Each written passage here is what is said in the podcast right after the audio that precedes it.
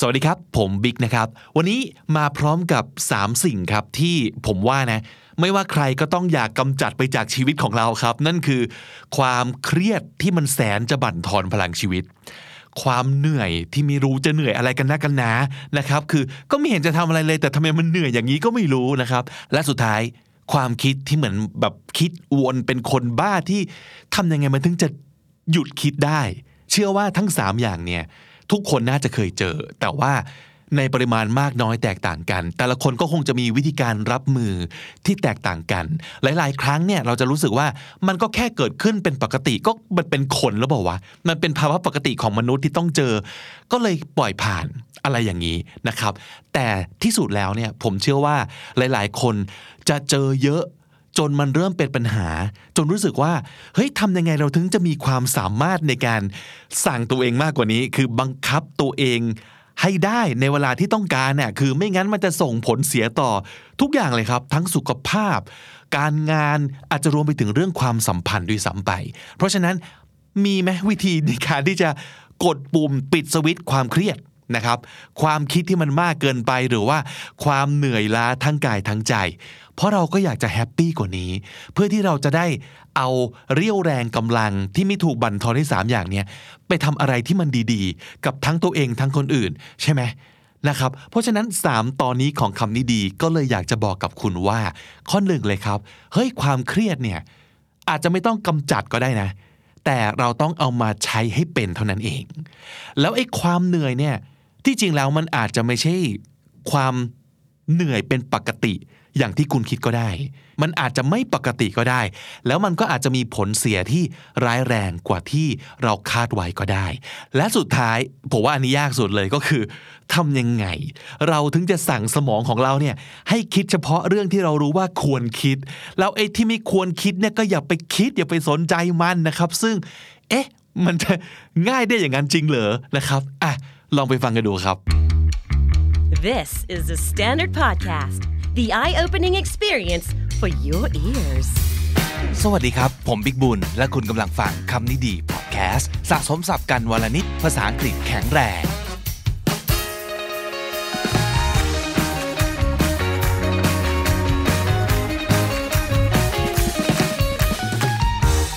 คุณผู้ฟังครับ วันนี้เราจะมาว่าด้วยเรื่องของความเครียดกันนะครับ เป็นสิ่งที่มันกัดกินเรามากเลยนะ การบริหารจัดการความเครียดครับ เป็นทักษะที่สำคัญมาก ของทุกคนโดยเฉพาะอย่างยิ่ง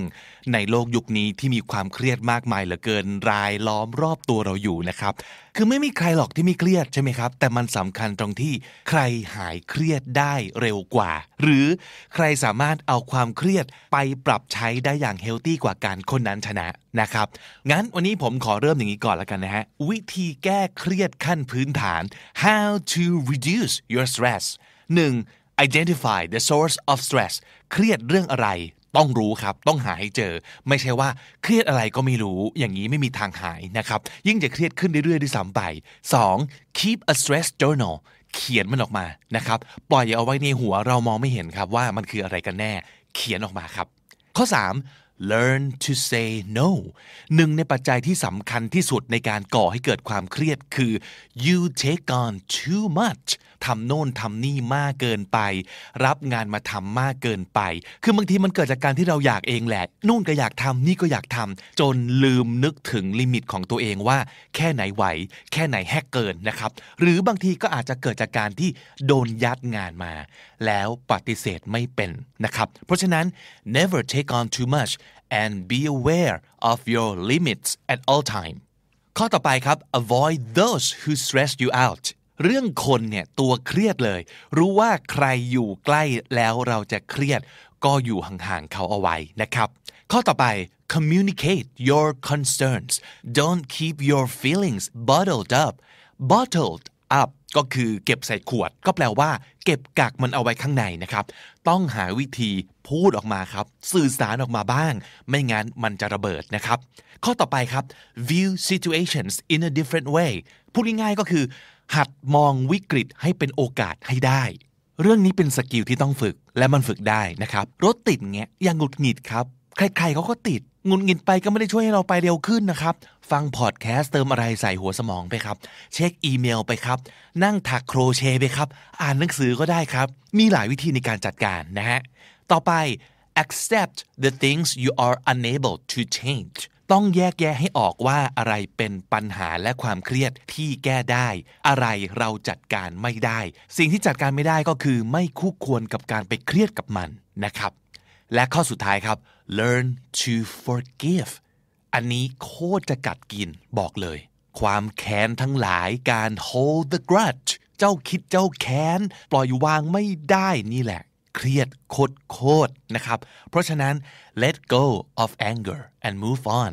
นี่แหละครับทำได้ตามนี้ไล่ไปทีละข้อนะครับ ผมว่าความเครียดในชีวิตก็จะน้อยลงแล้วชีวิตเราก็จะดีขึ้นนะครับอะนั่นคือการปลดปล่อยความเครียดทิ้งออกไป แต่ความเครียดบางอย่างผมว่า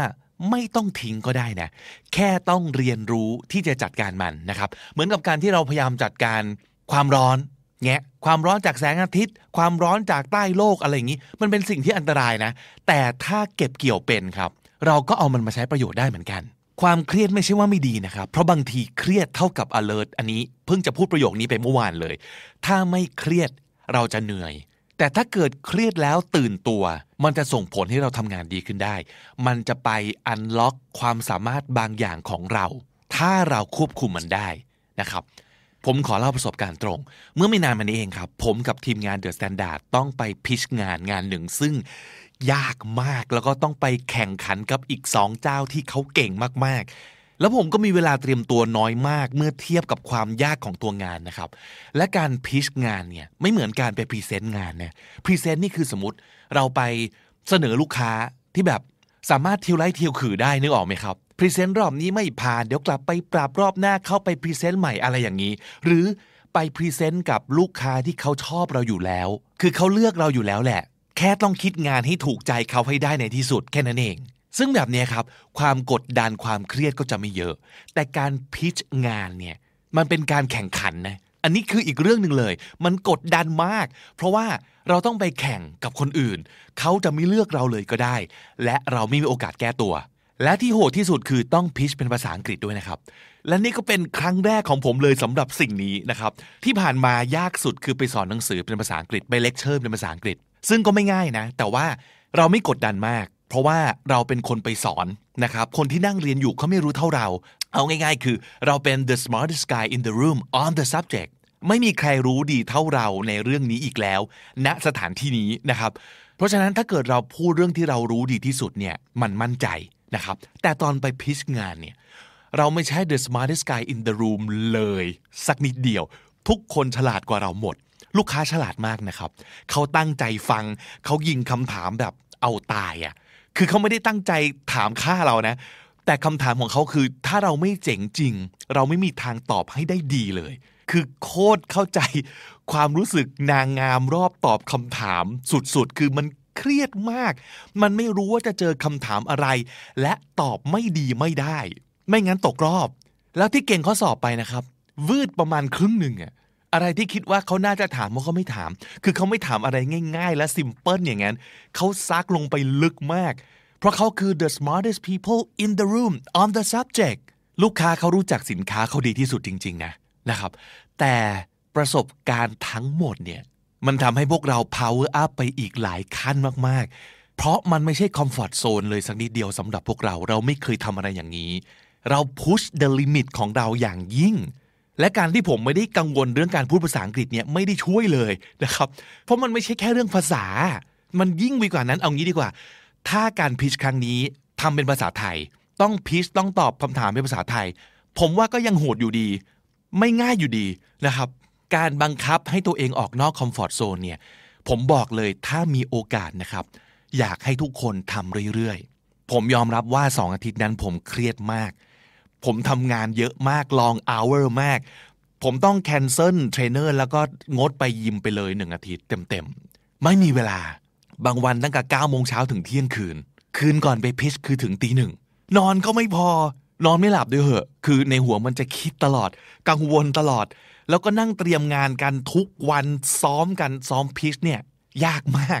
คือต้องซ้อมทั้งตัวเองต้องซ้อมให้ทั้งคนอื่น เพราะว่าต้องพูดเป็นภาษาอังกฤษกันด้วยใช่ไหมครับ ตลอดเวลาสองวีคนั้นคือแบบครูไม่ชอบความกดดันแบบนี้เลยไม่เอาแล้ว แต่มันต้องทำก็ต้องทำก็โอเค shut up and do it แต่พอผ่านมาได้นะครับ โอ้โห รู้สึกเลยว่าโคตรขอบคุณที่เขาให้โอกาสเราไปพิชโคตรดีใจที่เราได้ทำโปรเจกต์นี้ มันยิ่งกว่าการไปลงเรียนคอร์สอะไรทั้งสิ้นทั้งปวง เพราะมันคือการเรียนรู้จากการทำจริงๆเนี่ยแล้วมันเป็นการเรียนรู้จากคนที่เก่งกว่ามากๆ และที่สำคัญนะครับ ไอ้ตรงที่สอนเราดีที่สุดเนี่ยมันคือความพลาด ความเด๋อความนอย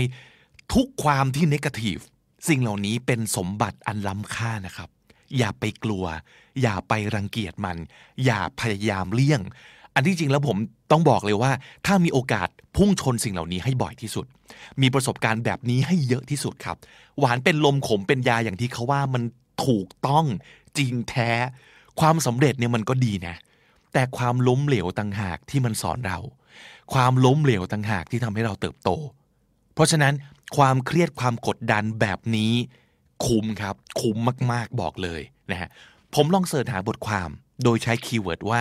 how can stress be good for you how can stress be a positive thing how to manage your stress หรือว่า how to turn stress into productivity แล้วเจอบทความน่าสนใจหลายชิ้นเลยนะครับ แต่ที่สำคัญครับ ผมไปเจอศัพท์ใหม่เอี่ยมคำหนึ่งที่ผมไม่เคยเห็นมาก่อน มันคือคำว่า you stress สะกดว่า eu แล้วก็ stress stress แปลว่าความเครียดใช่ไหมครับ เติม eu ไปข้างหน้า you stress อันนี้มันแปลว่า stress that is not too extreme and is good for someone มันเป็น positive stress that comes from positive challenges or exciting experiences คำว่า you stress แปลว่าความเครียดที่ดี ความเครียดที่ จะทำให้เราเติบโต ความเครียดที่จะทำให้เราได้รับประสบการณ์ที่ดี ความเครียดจากการผ่านประสบการณ์บางอย่าง ซึ่งจะนำไปสู่ผลที่ดีครับ เออคำนี้ดี ไม่เคยคิดว่าจะมีคำนี้เป็นศัพท์บัญญัติด้วยนะ มันคือ a good stress นั่นเอง ตรงข้ามกับ you stress คือ distress d i s t r e s s มันเป็น a feeling of extreme worry sadness or pain เพราะฉะนั้นครับ ต่อไปนี้นะ เครียดขึ้นมาเมื่อไหร่ name your stress นั่นคือสิ่งที่ต้องทำอย่างแรก บอกให้ได้ก่อนครับว่าที่เรากำลังเครียดเนี่ยมันเป็นเครียดแบบไหน เครียดดีหรือเครียดเลว เราต้องการ you stress เราต้องการเครียดดีนะครับ มาดูตัวอย่างกัน อะไรบ้างที่เป็น positive stressors ตัวก่อความเครียดในทางที่ดี ที่จะทำให้เกิด you stress เช่น starting a new job เริ่มงานใหม่ being promoted ได้รับการเลื่อนตำแหน่งขึ้นไปทำงานที่ยากขึ้นท้าทายขึ้น มีความรับผิดชอบมากขึ้นนะครับ หรือว่า getting married แต่งงาน หรือแม้แต่ going on vacation การไปเที่ยวก็เป็นความเครียดเหมือนกันนะ จะจัดการกับงานยังไง จะบุ๊กโรงแรมยังไง จะจองตั๋วเครื่องบินยังไง ไปในที่ที่ไม่เคยไป จะหลงทางไหมต่างๆ นี้ความเครียดทั้งนั้น แต่เป็นความเครียดที่ดี เป็นความเครียดที่ถ้าเราผ่านเราจะได้ประสบการณ์ที่ดี และได้บทเรียนบางอย่างทำให้เราเติบโตขึ้นอะไรประมาณนี้นะครับ so how do we turn stressful situations into positive experiences มาดูกันทำยังไงให้ความเครียดกลายเป็นสิ่งดีๆ ในชีวิตได้นะครับ ตัวอย่างเช่น overwhelmed with works การงานทางโถม งานเยอะสุดๆนะครับ มันอาจจะเป็นสิ่งที่แย่ก็ได้ แต่ทำยังไงให้เป็นสิ่งที่ดี นั่นคือข้อแรก prioritizing จัดลำดับความสำคัญ แยกให้ออกว่า what's urgent what's important อะไรด่วน อะไรสำคัญ อะไรด่วนรอไม่ได้ อะไรสำคัญ และด่วนด้วย อะไรสำคัญแต่รอได้ อะไรด่วนแต่ไม่สำคัญต้องแยกแยะให้ออกนะครับ เราถึงจะจัดลำดับความสำคัญได้ว่า ต้องทำอะไรก่อน ต้องทำอะไรหลังนะครับ และอีกอันหนึ่งคือ using productivity tools โลกทุกวันนี้เทคโนโลยีมากมายเป็นพันเป็นหมื่นเป็นแสนเป็นล้านรอบตัวเรา ที่จะช่วยให้เราทำงานได้ดีขึ้น มีประสิทธิภาพขึ้น ทั้งหมดทุกอย่างพูดง่าย ๆ มันอยู่ในมือถือของคุณครับเสิร์ชนิดเดียวเจอแน่นอน เอามาใช้นะฮะอะเครียดอย่างที่สอง starting a new job เริ่มงานใหม่มันต้องมีความเครียดเนอะมันมีความคาดหวัง มีความกดดัน มีความรู้สึก ผิดที่ผิดทาง เพราะมันเป็นสถานที่ใหม่สำหรับเรานะฮะข้อแรกเลย finding out the most you can about the job หาข้อมูลครับ หลักการง่ายๆ ยิ่งรู้เยอะ ยิ่งกลัวน้อยลง ยิ่งกังวลน้อยลง แล้วมันก็จะเครียดน้อยลงนะครับ หาข้อมูล ข้อมูลอะไร ข้อมูลเกี่ยวกับตัวบริษัท ข้อมูลเกี่ยวกับตัวงาน ข้อมูลเกี่ยวกับธุรกิจขององค์กรของเราต่างๆทำความรู้จักมันให้ดีที่สุด ก่อนที่เราจะเข้าไปเจอกับมันจริง ๆ นะครับ ข้อ 2 asking questions อันนี้ได้ประโยชน์ 2 อย่างเลยนะ 1. ข้อมูลบางอย่างไม่ได้อยู่ในเว็บไซต์ขององค์กรครับเสิร์ชไม่เจอครับ ต้องเก็บเอาจากคนที่เขาอยู่ที่นั่นมาแล้วจริง ๆ และ 2. นี่เป็นวิธีในการ make friends นั่นเอง พอเราเริ่มรู้สึกเป็นส่วนหนึ่งของที่ใหม่ปุ๊บ เราก็จะเครียดน้อยลงทันทีเลยนะครับ อันที่ 3 money problems เป็นสิ่งที่โอ้ เรื่องนี้คิดว่าทุกคนต้องเคยผ่านนะ ผมเองก็เคยผ่านเหมือนกัน และผ่านมาอย่างสะบักสะบอมมากด้วย แต่นะครับ แต่ท่ามกลางความเครียดนั้น มันช่วยผมอยู่อย่างหนึ่ง นั่นคืออย่างที่เขาว่าเลย ไม่เห็นโลงศพไม่หลั่งน้ำตาครับ เรารู้มานานแล้วว่า เราควรเก็บเงินนะ เราควรจัดการเรื่องการเงินนะ แต่ถ้าไม่เจอปัญหาหนักๆจริง ๆ บางทีเราไม่รู้ตัวนะ อันนี้เรียกว่าวิกฤตมันปลุกให้เราตื่น ตาสว่าง เห็นเลยครับว่า ไม่จัดการไม่ได้นะการเงินเนี่ยตั้งใจเก็บเงินเฉยๆไม่พอ ต้องต่อยอด ต้องลงทุน ต้องจัดการเรื่องภาษี ถ้าไม่อยากเครียดแบบนี้อีก ต้องจัดการเรื่องเงินให้เป็นนิสัยครับ อย่ารอแก้ตอนเกิดวิกฤตเท่านั้น มันไม่ดีพอนะครับ และหลักการเดียวกันนี้ใช้กับเรื่องนี้ได้ด้วย relationship problems ผมเคยได้ยินคำกล่าวอันหนึ่งซึ่งผมเห็นด้วยมากๆเลยนะครับว่า เรื่องของความสัมพันธ์เนี่ย ไม่ใช่เรื่องของ big gestures we make แต่มันเป็นเรื่องของ little things we do การถนอมความรักความสัมพันธ์ไม่ใช่การพาไปเที่ยวยุโรปปีละหนึ่งครั้งจบ แต่มันคือการพูดดีๆทำดีๆ ต่อกันวันละนิด แต่ทำทุกวัน นั่นคือ little things มันคือเรื่องเล็กๆ เราต้องรักกันให้เป็นนิสัยครับ ไม่ใช่รอแสดงความรักในโอกาสพิเศษเท่านั้น และเมื่อเกิดปัญหาเท่านั้น ในวันดีๆ เราก็ต้องดีต่อกันด้วย ให้เป็นนิสัยนะครับ และปัญหาที่จะเกิดก็คืออย่างเดียวกันเลยคือ ไอ้ทะเลาะโวยวายใหญ่โตเนี่ย ไม่น่ากลัวเท่าความรู้สึกแย่ๆที่สะสมไปทุกวันวันละหน่อยนะ มันคือความเครียดสะสมครับ เพราะฉะนั้นบริหารจัดการความรักความรู้สึกกันไปทุกวันครับ แล้วมันจะไม่สะสมไปจนระเบิดนะครับ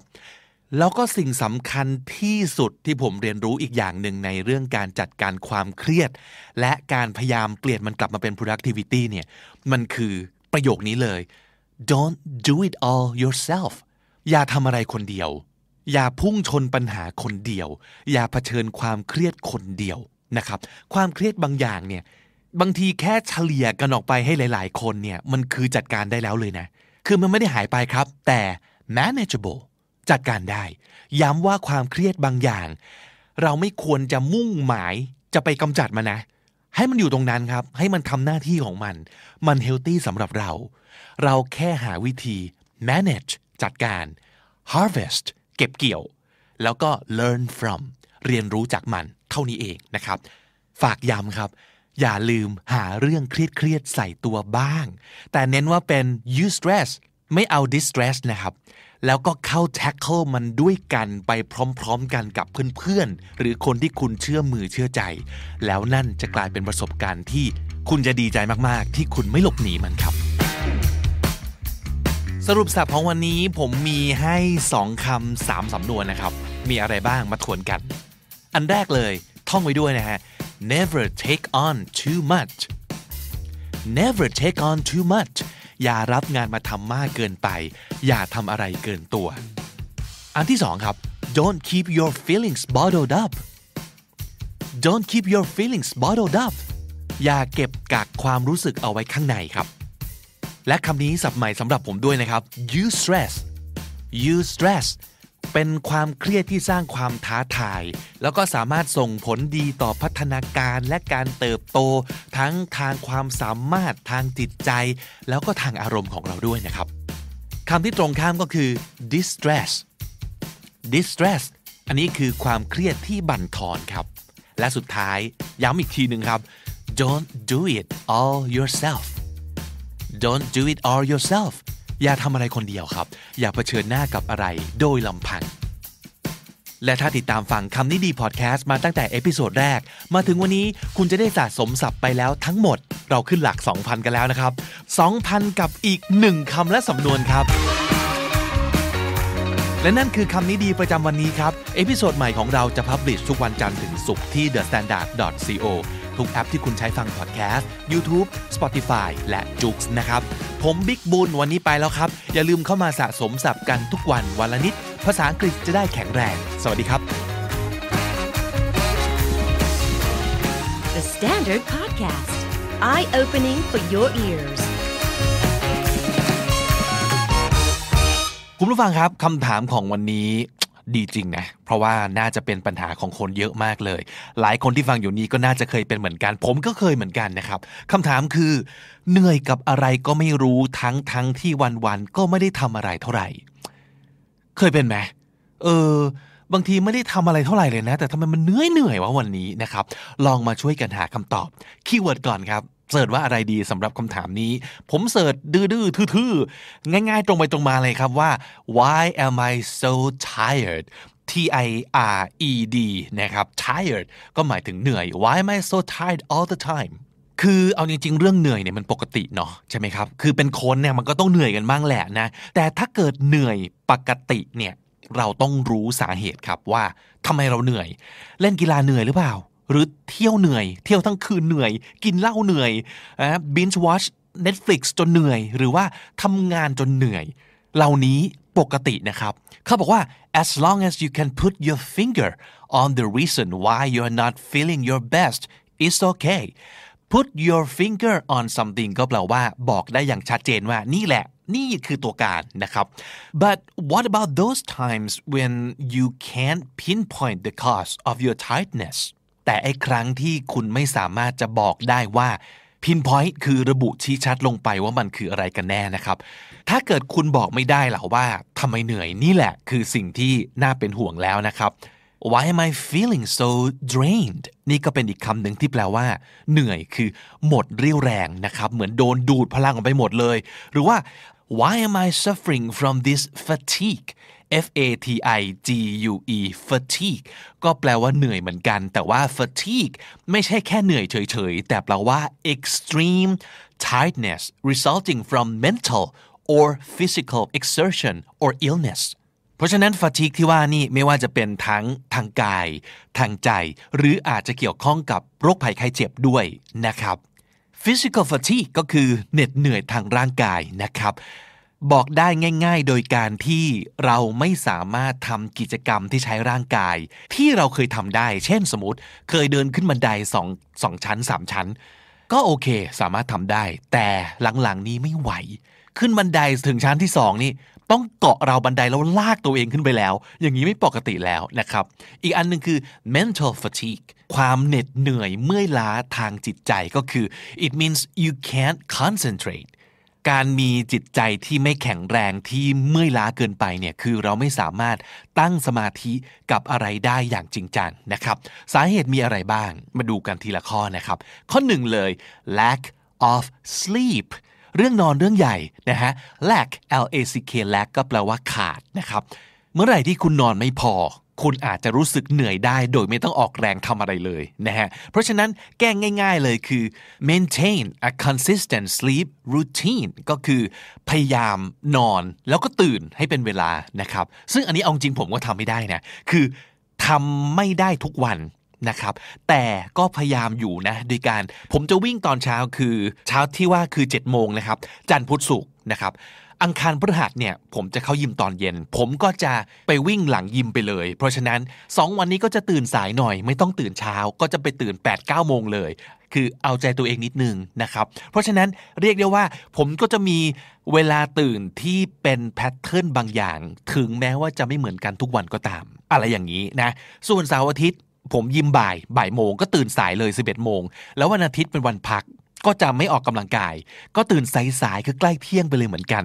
แล้วตั้งแต่ทำแบบเนี้ยมาประมาณครึ่งปี นิสัยเราก็เปลี่ยนนะแล้วก็ผลที่เกิดขึ้นคือ นอนง่ายขึ้น ไม่ใช่ง่ายเลยแต่ว่าง่ายขึ้นเยอะ แล้วก็นอนพอนะครับ อาจจะมีขาดขาดบ้างบางวัน แต่ก็ไม่แย่เหมือนเมื่อก่อน ประเด็นคือ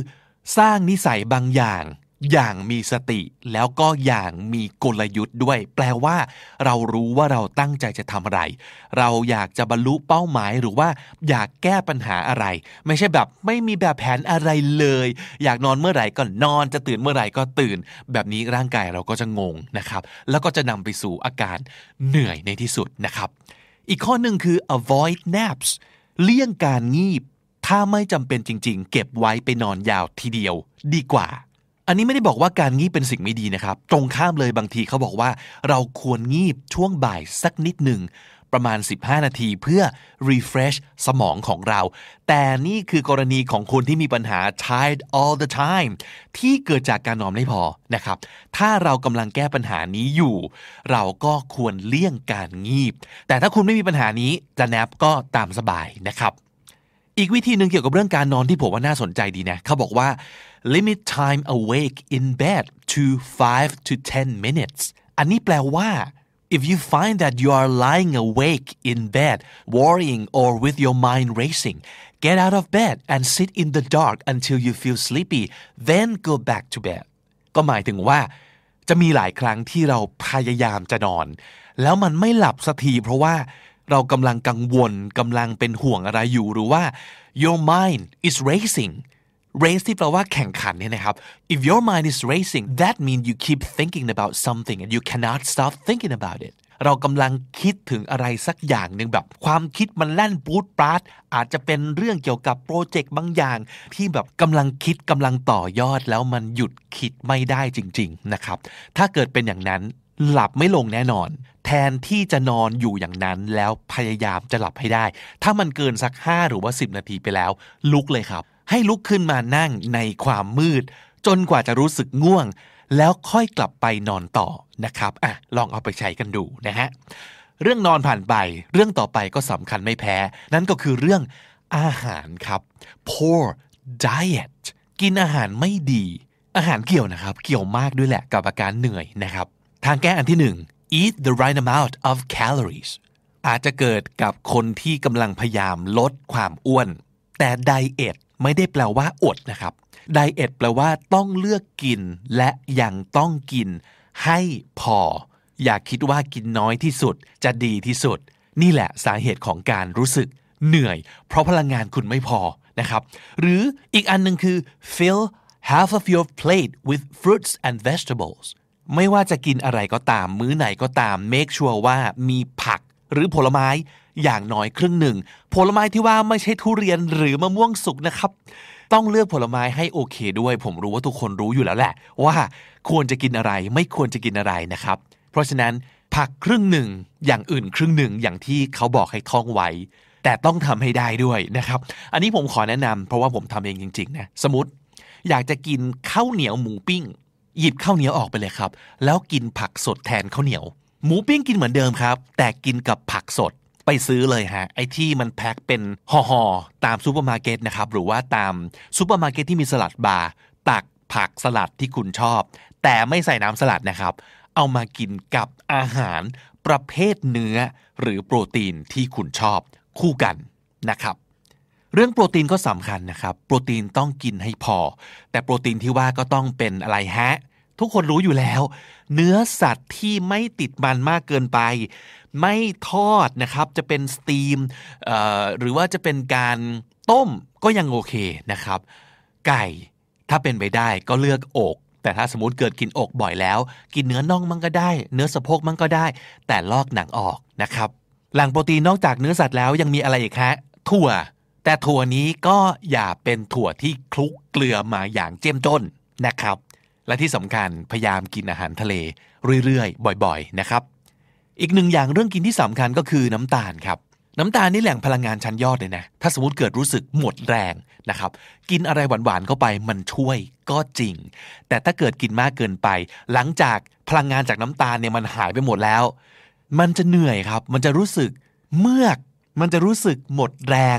นะครับ เพราะฉะนั้นอย่า กินอาหารหรือน้ำดื่มที่ใส่น้ำตาลก็คือ added sugar ถ้าสมมติเกิดมันหวานด้วยตัวของมันเองอยู่แล้ว หวานตามธรรมชาติ อันนี้ยังโอเคนะ แต่ถ้าสมมติเกิดเป็นการหวานแบบเติมน้ำตาลเข้าไป อันนี้ขอให้เลี่ยงนะครับ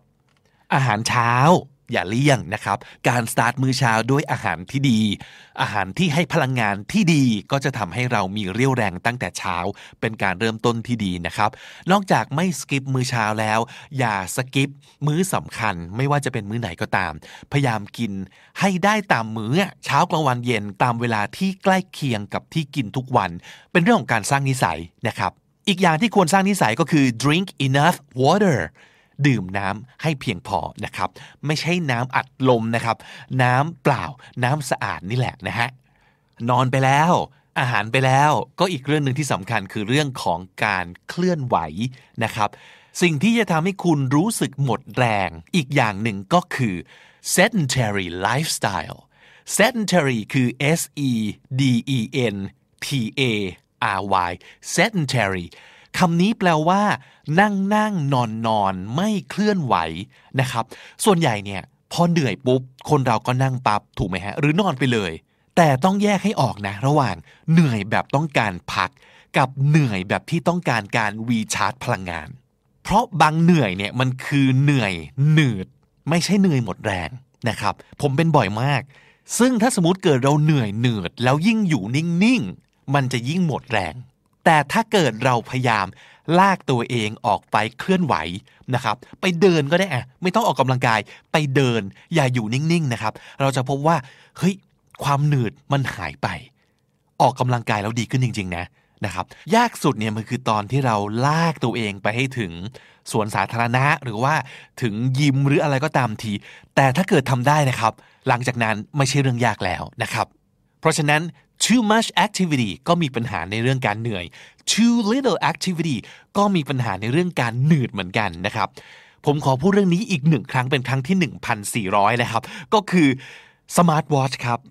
เอาจริง smart watch ต้องเข้าสปอนเซอร์ผมแล้วนะ พูดบ่อยมากไปหามาใส่ครับ ยี่ห้ออะไรก็ได้ จะถูกจะแพงก็ได้ใส่เถอะ เพราะว่ามันจะทำให้เราเห็นว่า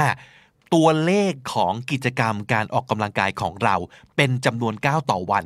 มันมากน้อยแค่ไหน เราจะได้รู้ครับว่าเราเคลื่อนไหวมากหรือเคลื่อนไหวน้อย ไม่ใช่วัดด้วยความรู้สึก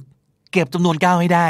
อย่างน้อยสักเริ่มต้นที่สัก 5,000ก้าวต่อวันก็ได้ครับ ไม่ยากเลย เพราะจริงๆนะฮะต่อให้เป็นคนที่ไม่ค่อยได้เคลื่อนไหวอะไรเท่าไหร่ ผมว่าสักประมาณ 3,000 ต่อวัน ได้อยู่แล้วนะครับ5,000 เพิ่มอีกไม่เยอะเลยนะฮะ แล้วหลังจากนั้นถ้าเกิดรู้สึกว่าไม่ยากแล้ว ค่อยๆ เพิ่มโกขยับขึ้นไปทีละนิดหนึ่งนะครับ มันใช้ง่าย มันได้ผล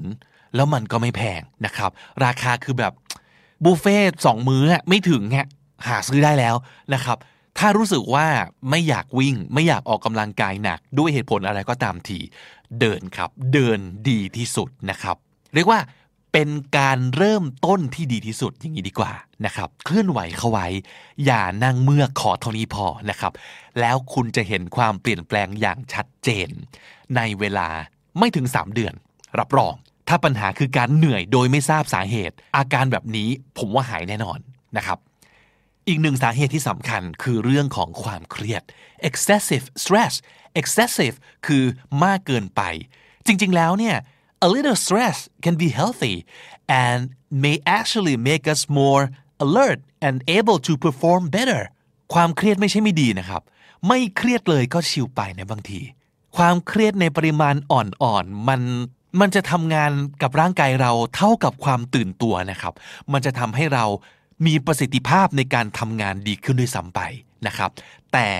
อย่าให้ความเครียดอยู่ยาวเด็ดขาด บางทีปริมาณความเข้มข้นมากน้อย ยังไม่สำคัญเท่ากับระยะเวลาที่มันอยู่กับเรานะ stress is only a good thing if it is short lived มันจะเป็นสิ่งที่เฮลตี้ตราบใดที่มันอยู่ในช่วงเวลาสั้นๆ เท่านั้นนะครับ และสุดท้ายนะฮะ medical conditions ถ้าปรับแก้ทุกอย่างที่ว่ามาหมดแล้ว ไม่ว่าจะเรื่องอาหาร ไม่ว่าจะเรื่องการออกกำลังกาย ไม่ว่าจะเรื่องความเครียดอะไรก็ตามที แต่ก็ยังเหนื่อยแล้วก็เพลียไม่เลิก อันนี้ต้องหาหมอแล้วนะครับ อย่าหายามากินเองเด็ดขาดนะครับ เพราะถ้าเกิดยาที่หามากินมันไม่ตรงกับโรคจริง ๆ มันก็ไม่หายอีกนะครับ ดีไม่ดีเกิดผลเสียเพิ่มเข้าไปอีก อันนี้จะไปกันใหญ่นะครับ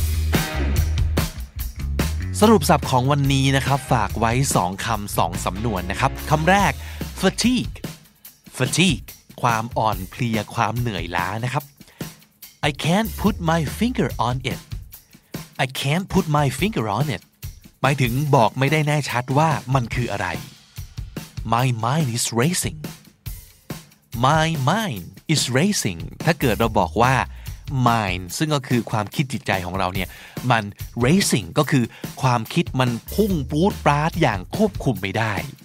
และคำสุดท้ายครับ sedentary sedentary แปลว่านั่งนั่งนอนนอนไม่เคลื่อนไหวนะครับ และถ้าติดตามฟังคำนี้ดีพอดแคสต์มาตั้งแต่ episode แรก มาถึงวันนี้คุณจะได้สะสมศัพท์ไปแล้วทั้งหมด รวม 1,996 คำและสำนวนครับและนั่นก็คือคำนี้ดีประจำวันนี้นะครับ episode ใหม่ของเราจะ publish ทุกวันจันทร์ถึงศุกร์ที่ thestandard.co ทุกแอปที่คุณใช้ฟังพอดแคสต์ YouTube Spotify แล้วก็ j o o x นะครับ ผมบิ๊กบุญครับ วันนี้ไปแล้ว อย่าลืมเข้ามาสะสมศัพท์กันทุกวันวันละนิด ภาษาอังกฤษจะได้แข็งแรง สวัสดีครับ The Standard Podcast, eye opening for your ears. วันนี้ตอบคำถามอีกแล้วนะครับ หลังๆ นี้ตอบคำถามเก่งมาก ใครมีคำถามนะครับ ยังส่งเข้ามาได้เรื่อยๆ ตอนนี้ใกล้จะเคลียร์สต็อกหมดแล้วเนาะ ส่งเข้ามาได้โดยการทวีตมาแล้วใส่แฮชแท็กคำถามนี้ดี หรือว่าส่งมาที่ DM ของ at the standard pod ก็ได้เช่นเดียวกันนะครับ วันนี้เป็นคำถามเกี่ยวกับเรื่องของ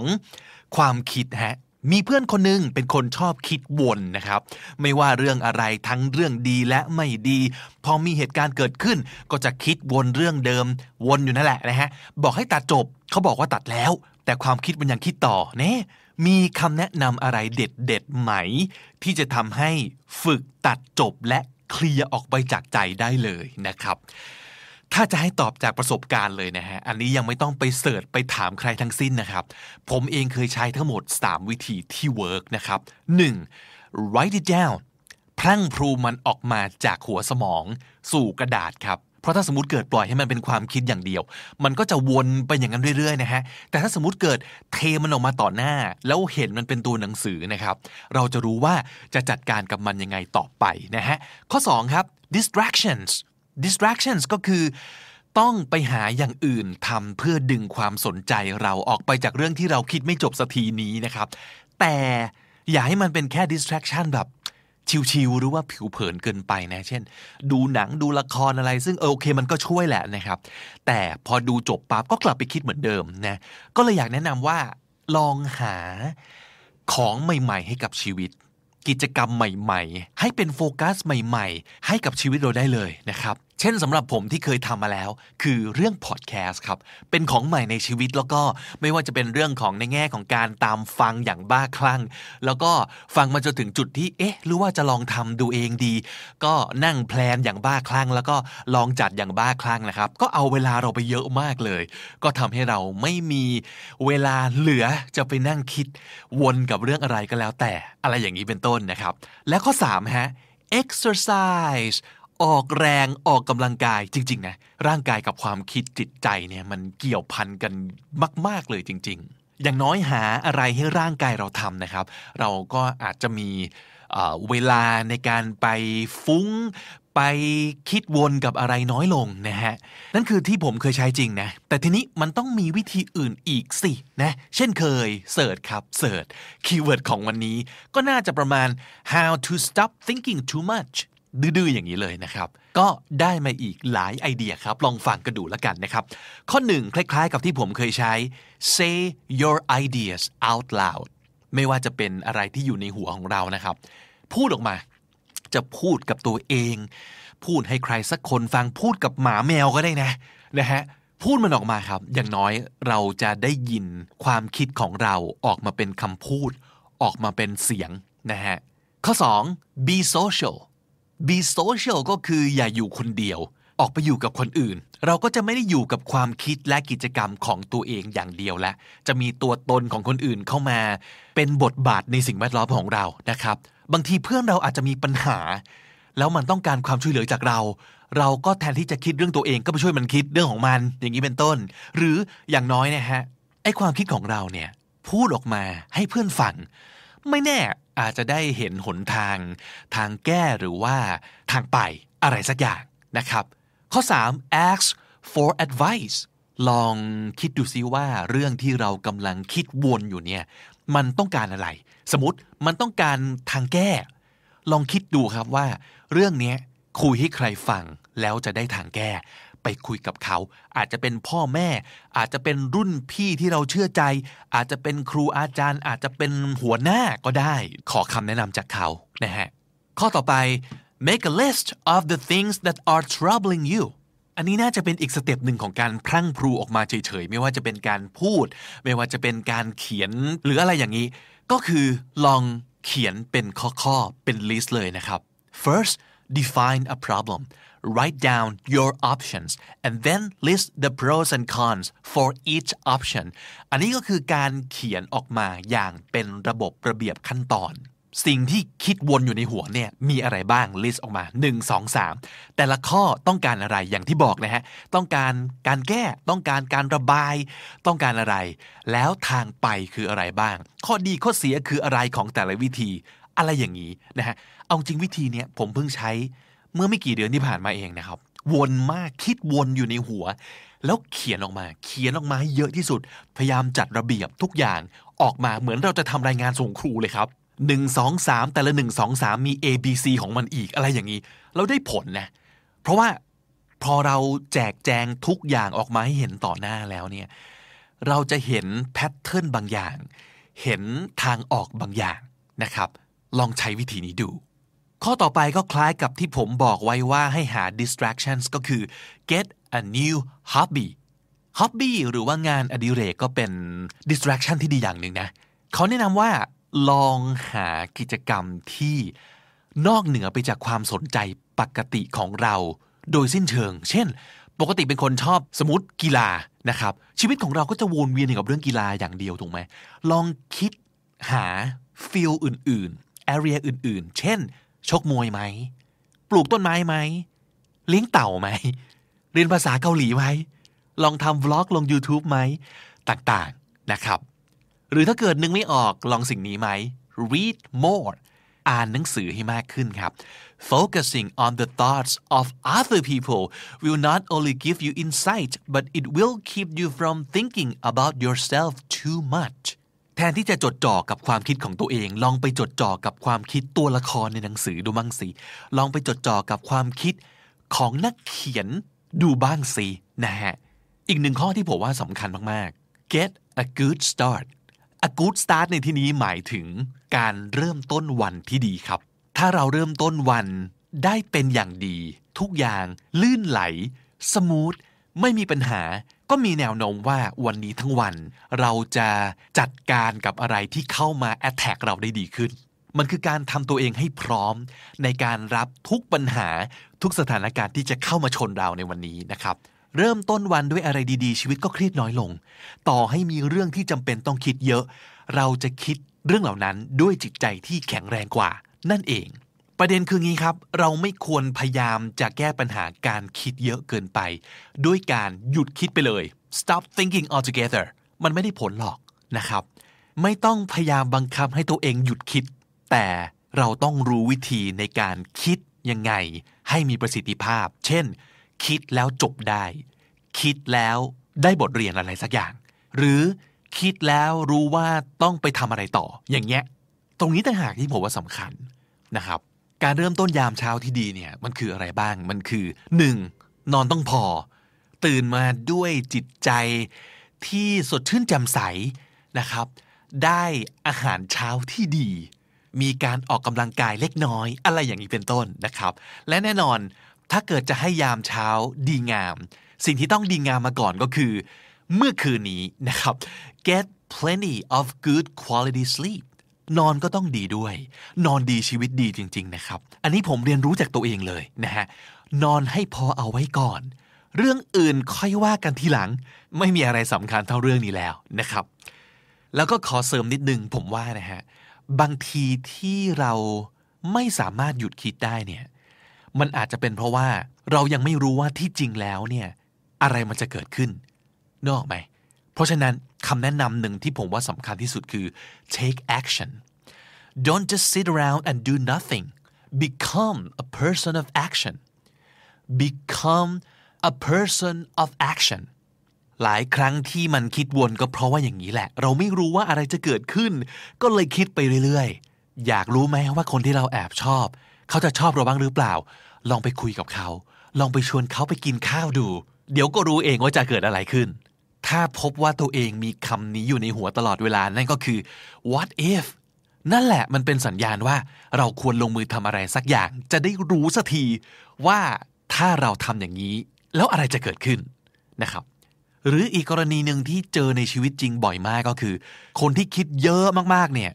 แม้ชีวิตจริงจะบีซีมากนะแต่วินาทีที่เขาวางมือจากการงานปุ๊บเขาก็จะกลับมาคิดได้ทันที แล้วก็เป็นทุกข์เป็นทุกข์เป็นทุกข์ต่อได้ทันที อันนี้ส่วนตัวผมเชื่อว่า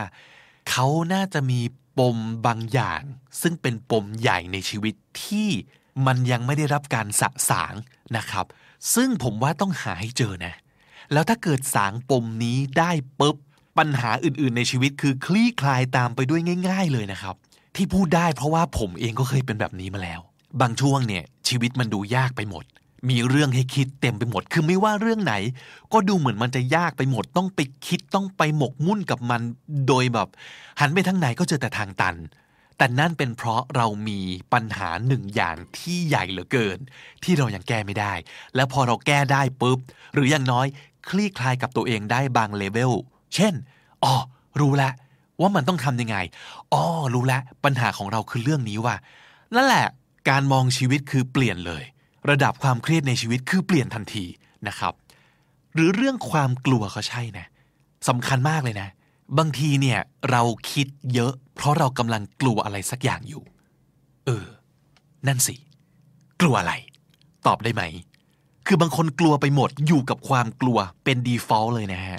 แล้วมันก็จะคิดไปเรื่อย แต่คิดอย่างสเปะสปะนะ ไม่ได้คิดเพื่อให้เกิดทางแก้อะไรเลย คือคิดไปเรื่อย แล้วก็กลัวไปเรื่อย เพราะเขายังไม่รู้เลยว่าสิ่งที่เขาอยากแก้คืออะไร สิ่งที่เขากลัวคืออะไร so don't get lost in vague fears fears เนี่ยโอเคนะ แต่ vague fears v a g u e vague คือมันไม่เคลียร์ คือมันคลุมเครือ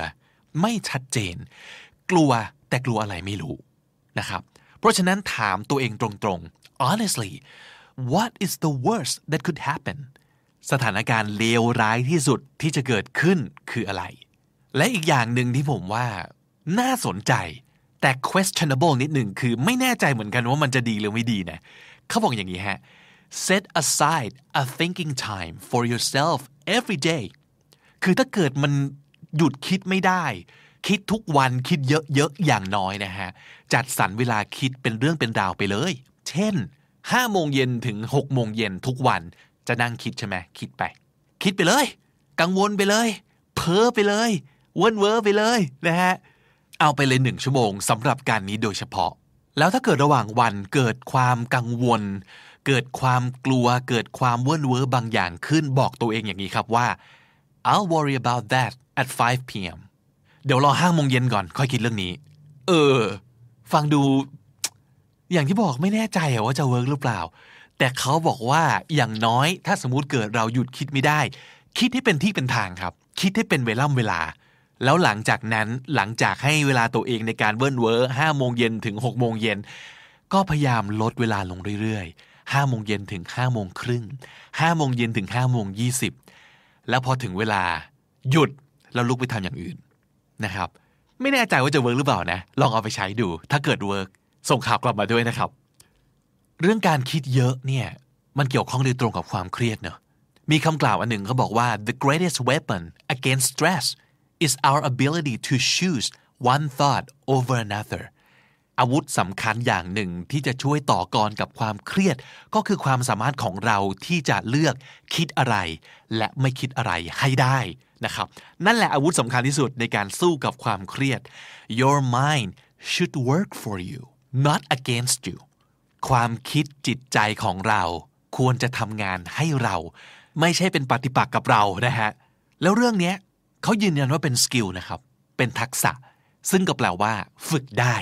เราเลือกได้ครับว่าเรื่องอะไรควรคิดและเรื่องอะไร ควรหยุดคิดนะครับสำคัญที่สุดต้องมีสติ ต้องรู้ตัวครับว่า แน่ไม่แล้วคิดเยอะอีกแล้ว ต้องรู้ตัวนะครับ แต่รู้ตัวเสร็จก็ไม่ใช่ลุกขึ้นมาทวีตต่อว่า เป็นคนอย่างนี้อีกแล้วสินะเรา เมื่อไหร่จะหยุดคิดมากได้สักทีนะ ต่างๆ ผมบอกเลยว่าไม่ช่วยนะครับ เพราะถ้าเกิดข้อความนี้โดนรีทวิตไป 1,000 ครั้ง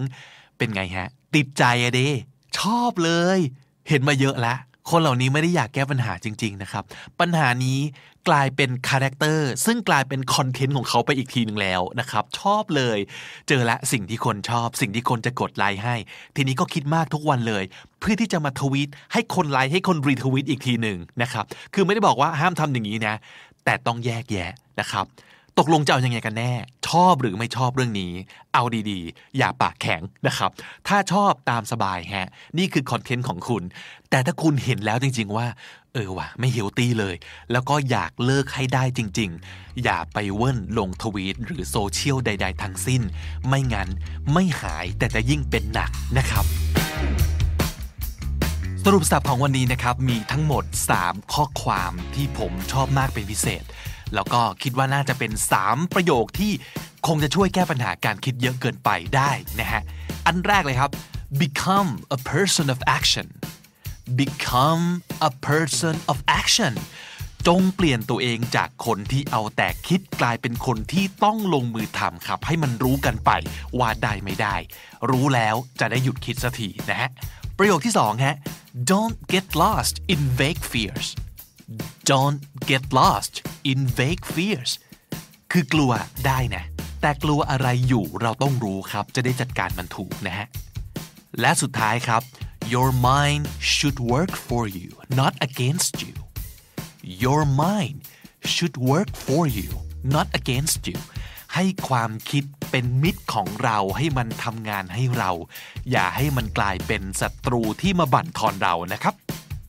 และถ้าติดตามฟังคำนี้ดีพอดแคสต์มาตั้งแต่ episode แรก มาถึงวันนี้คุณจะได้สะสมศัพท์ไปแล้วทั้งหมด รวม